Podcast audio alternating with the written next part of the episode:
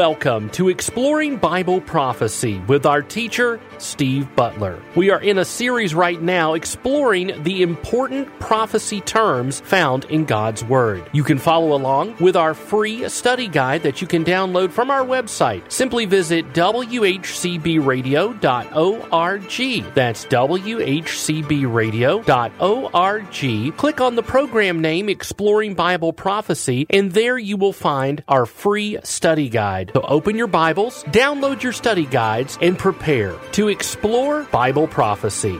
Hello, and welcome once again to Exploring Bible Prophecy.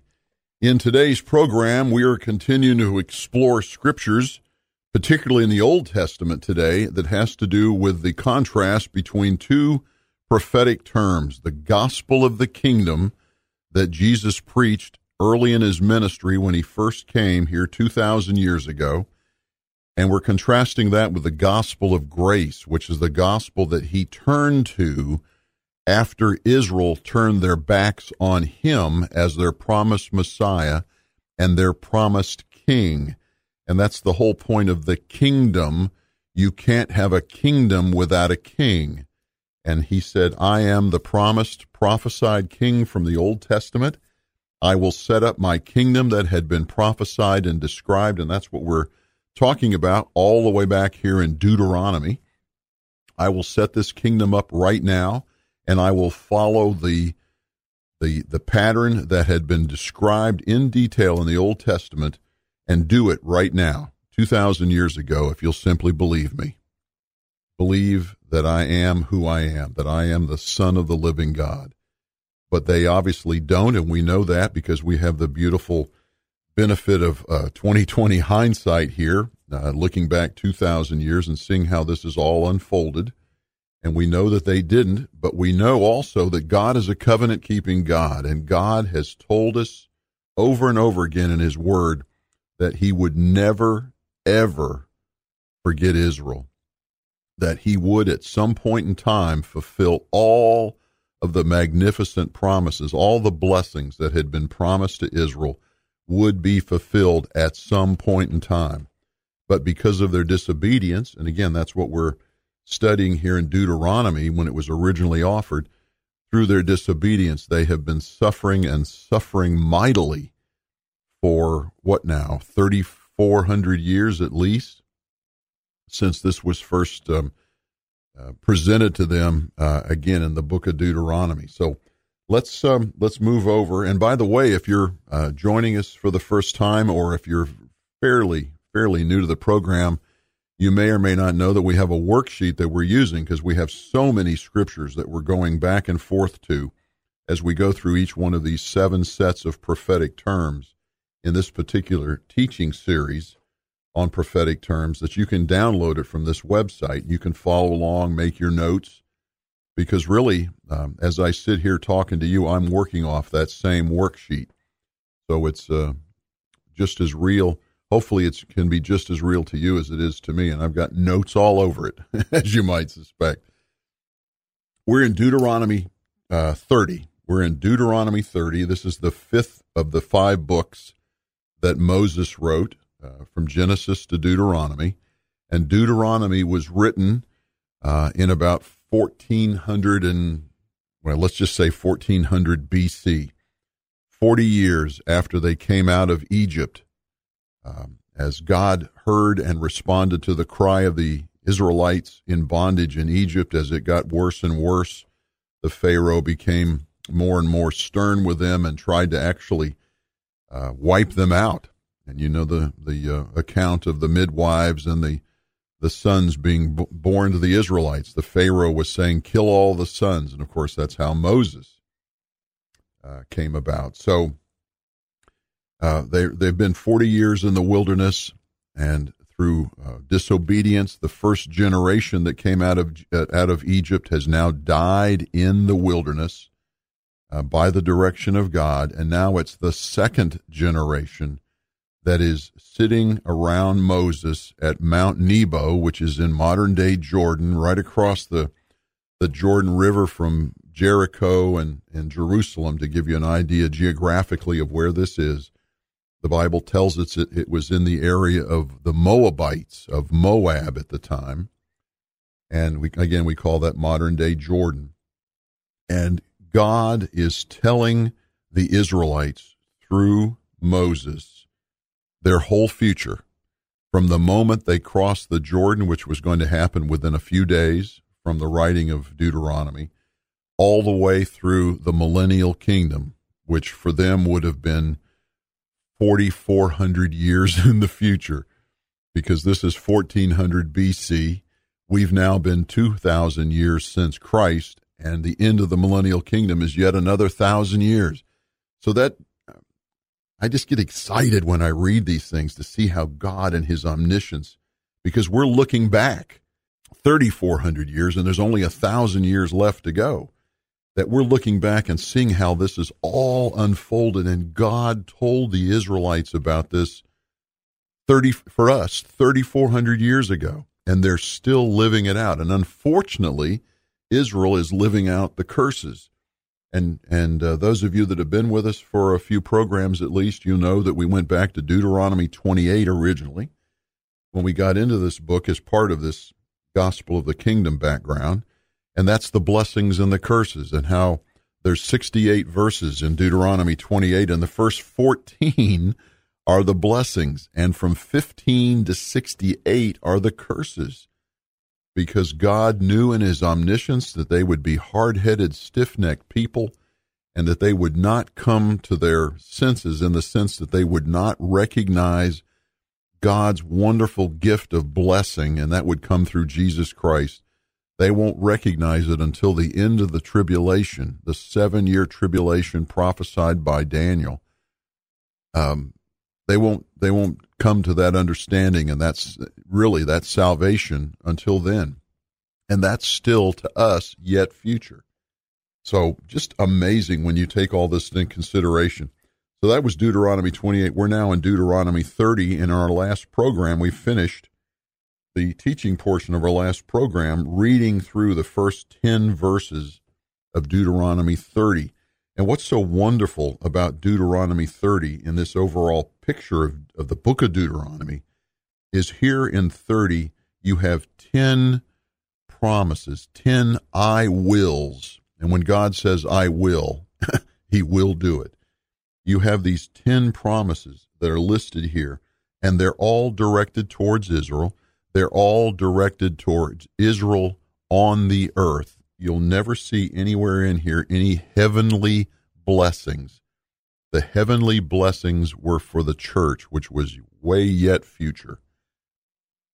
And you'll you'll also never see any earthly blessings to the church.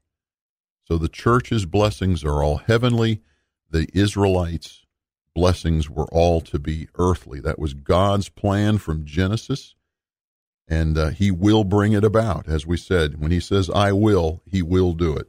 So we were looking at these these um, ten verses, and we we said we would come back and look at these and kind of unpack them just a little bit. We don't want to spend a whole lot of time, but when you go back and look at these, He's actually again remember this is this is what's so magnificent about this they are sitting um, in Jordan, right across the Jordan River from the Promised Land. They haven't entered it yet. It's the very end of the 40 years of wandering in the wilderness. They haven't crossed the land yet. Yet the first verse in chapter 30, 30 verse 1 tells you, I'm, I'm already looking way into the future. Let me read that and you'll see what I mean. So it shall be when all these things have come upon you, the blessing and the curse, which I have set before you, and you call them to mind in all the nations where the Lord your God has banished you. they haven't even gotten in the land, and God's already talking about bringing them back from lands where He's banished them because they've disobeyed Him. And He said, If you disobey me, I will kick you off this land. And we know he's already done that a few times, right? Um, you can look at the northern kingdom in 722 BC. You can look at the southern kingdom in 586 BC. You can look at Judah basically uh, in the land in 70 AD when the Romans came and, and uh, sent them into dispersion or what is known as the diaspora. So he's already looking way into the future and telling them beforehand all that will befall them, the curses and so forth. And he says, You'll bring them to mind. And then when it when when it finally dawns on you that I'm serious about what I've said to you, Israel, you will come to your senses and you will come back to me. Well, we know from again from 2020 hindsight that that won't happen until the end of the tribulation period and because of that coming back to God and coming to their senses and recognizing Jesus, that will be what ushers in the, the wonderful millennial kingdom when the promises, the, the blessings, if you will, of, of Deuteronomy 28, those first 14 verses, the blessings will all come about for Israel. But he's telling them in the meantime, here's here are the things that are going to happen. But regardless of what happens, regardless of how disobedient you are, Israel, I will bring you back and I will restore you. So you look at there, um, the Lord says, when you return to the Lord your God and obey him with all your heart and with all your soul, verse 3 I will restore you. I will bring you back from captivity from all the nations that you have been in, and I will bring prosperity to your land. Verse 5 The Lord will bring you into the land which your fathers possessed. That's Israel. That's Israel today as we see it. God promised that specific land in all the earth. He promised that specific land to Abraham in a covenant that God will never break that said, I this is my land, God talking. This is my land, but I am giving it to you Israel as a possession forever. Then we learn in Deuteronomy that there is a condition that if you obey me, if you Israel obey God, you can stay on the land forever. But when you disobey me, I will kick you out of the land and push you into the nations. And that's where he's talking about here. The curses in Deuteronomy 28 are going to be curses, some in the land, but a lot of it's going to be out in the nations where they have been banished because of their disobedience to God. But he says, ultimately, uh, I will bring you back because you will turn to me in the future. And that's, again, yet future now. And I will restore you. I will restore you to the land. Again, remember all the promises to Israel are earth based, land based. You never see anything about heaven with them. But even more so than the, uh, and I want to go to verse 6 here in Deuteronomy 30, bring your attention to verse 6. Even more so than the blessings of the land, look what he does to the people uh, moreover, the Lord your God will circumcise your heart and the heart of your descendants to love the Lord your God with all your heart and with all your soul, that you may live. The Lord your God will inflict all these curses that were in Deuteronomy 28 from verse 15 to verse 68. The Lord your God will inflict all these curses on your enemies and on those who hate you, who persecute you, because you will be mine, and I will I will protect you and bless you, Israel, and I will bring these curses on anybody that that is an enemy of yours. And again, he emphasizes in verse 8, and you shall again obey the Lord and observe all his commandments, which I command you today, uh, and I will prosper you.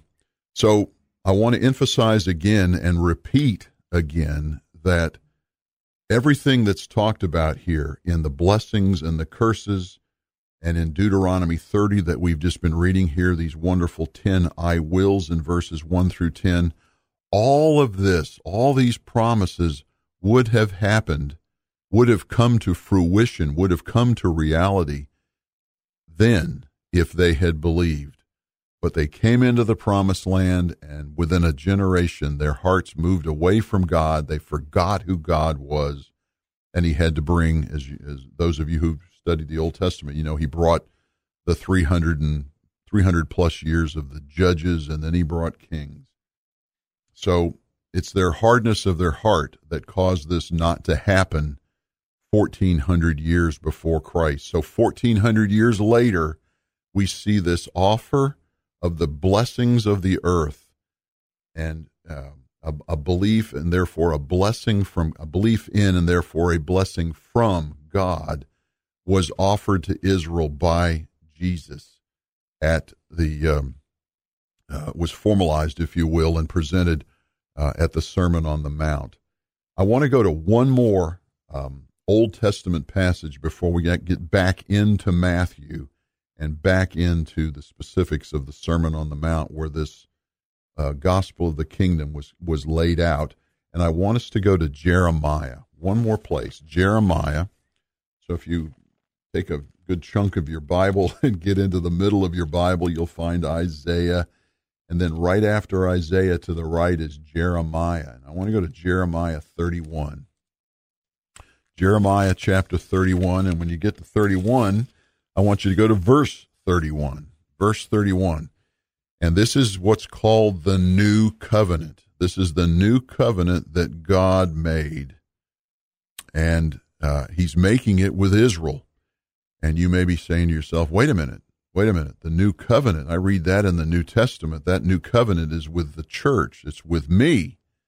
Well, it was made with Israel. It was made with Israel.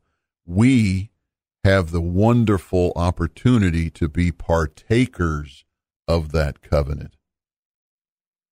Because Israel is going to be saved through Jesus Christ, just as the church is saved through Jesus Christ. But the new covenant wasn't created just for the church. The new covenant was created for uh, righteous Israel. And you'll see that as we read through this. And we are, as Paul says, he's a minister of the new covenant.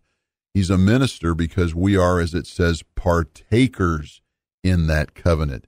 It's not our covenant. We can claim it, but it's it's through the Jews.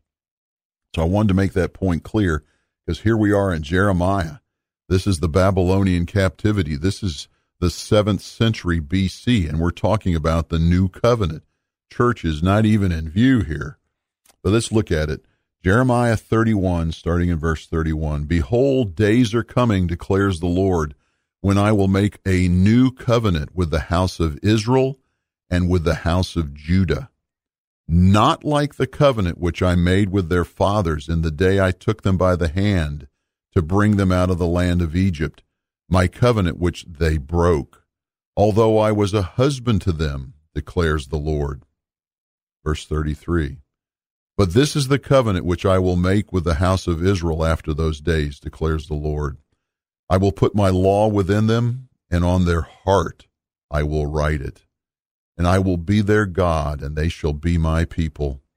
They will not teach again each man his neighbor, and each man his brother, saying, Know the Lord, for they will all know me, from the least of them to the greatest of them, declares the Lord. For I will forgive their iniquity, and their sin I will remember no more. So, this is a covenant that was promised to Israel, and we want to get in uh, to some of the meat. We want to, as they say, unpack some of these scriptures, and we'll do that in our the teaching portion of our next program because there is so much to talk about right here. Because this would have happened when Jesus came the first time.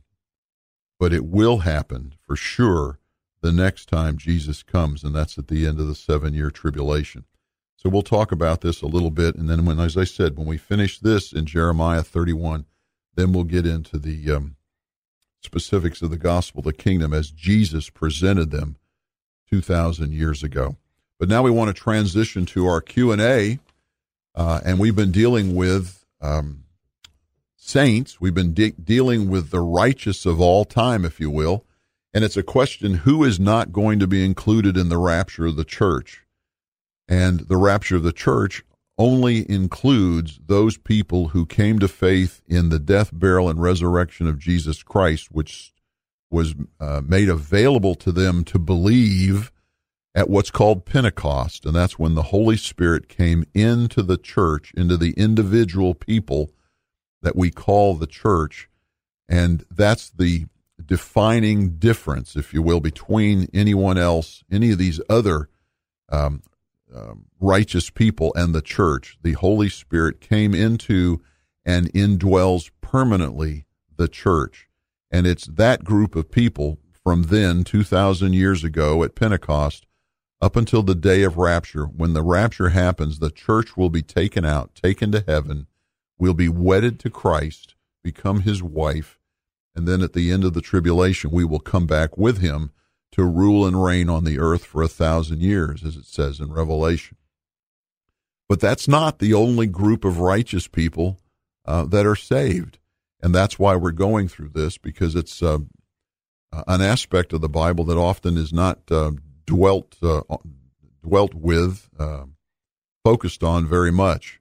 So we're, we're going through and looking at uh, different sets of righteous people outside of the rapture of the church and seeing how the Bible deals with them and how they are blessed by God uh, through belief in Jesus Christ. And the first group that we've dealt with has been the Old Testament saints, and we have set uh, spent several programs talking about this and spending time in Hebrews, principally chapter 11, the faith chapter dealing with the Old Testament saints, and the fact that the Old Testament saints, when they died, their spirits would go down into Hades, um, awaiting a, the fulfillment of a promise. And we read about that promise not being fulfilled uh, in Hebrews 11 until a specific event took place. And that specific event, we then went to Ephesians chapter 4, 8 through 10, and that specific event was the death, burial, and resurrection of Jesus Christ. So all the Old Testament saints' souls were waiting on that specific event. That was the promise. And the promise um, was fulfilled when Jesus uh, died on the cross and went down into Hades and took the souls of all of the righteous people. Remember, both the righteous and the unrighteous, up until that point in history, from Adam all the way up until the point where Jesus went down to Hades. The souls of all the righteous were on one side of Hades.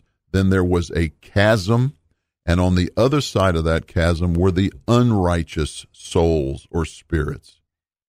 And when Jesus died, he went down to the righteous side of Hades and took all of those captives, as it says in Hebrews chapter 4. He took captives captive. He took all the righteous saints, their souls, and took them to heaven. He took them to the New Jerusalem.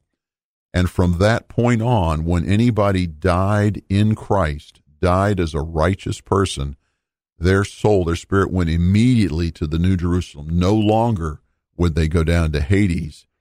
Contrary-wise, as we've pointed out in our last program, any unrighteous person, when they died, their spirit still goes down to Hades, to that tormenting side, and they will be there, as will every other unrighteous person, up until the point of the end of the of the millennial kingdom when there's the great white throne judgment.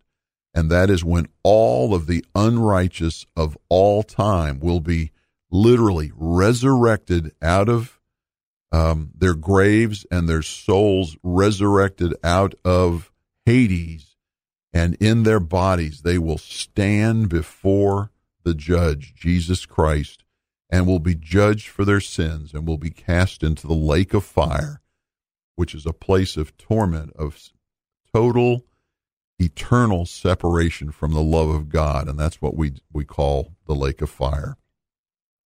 But we learn that the, the righteous souls then receive the promise, which is admittance uh, into the heavenly realm, into the New Jerusalem through the death, burial, and resurrection of Jesus Christ.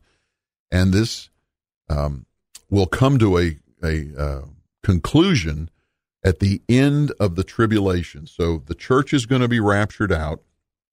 Then there's going to be a seven year tribulation, which brings the Jews to a saving knowledge of Jesus Christ who make it through the tribulation. But it also tells us at the end of the tribulation, when Jesus comes back, he's going to resurrect all of the Old Testament saints, the Old Testament righteous.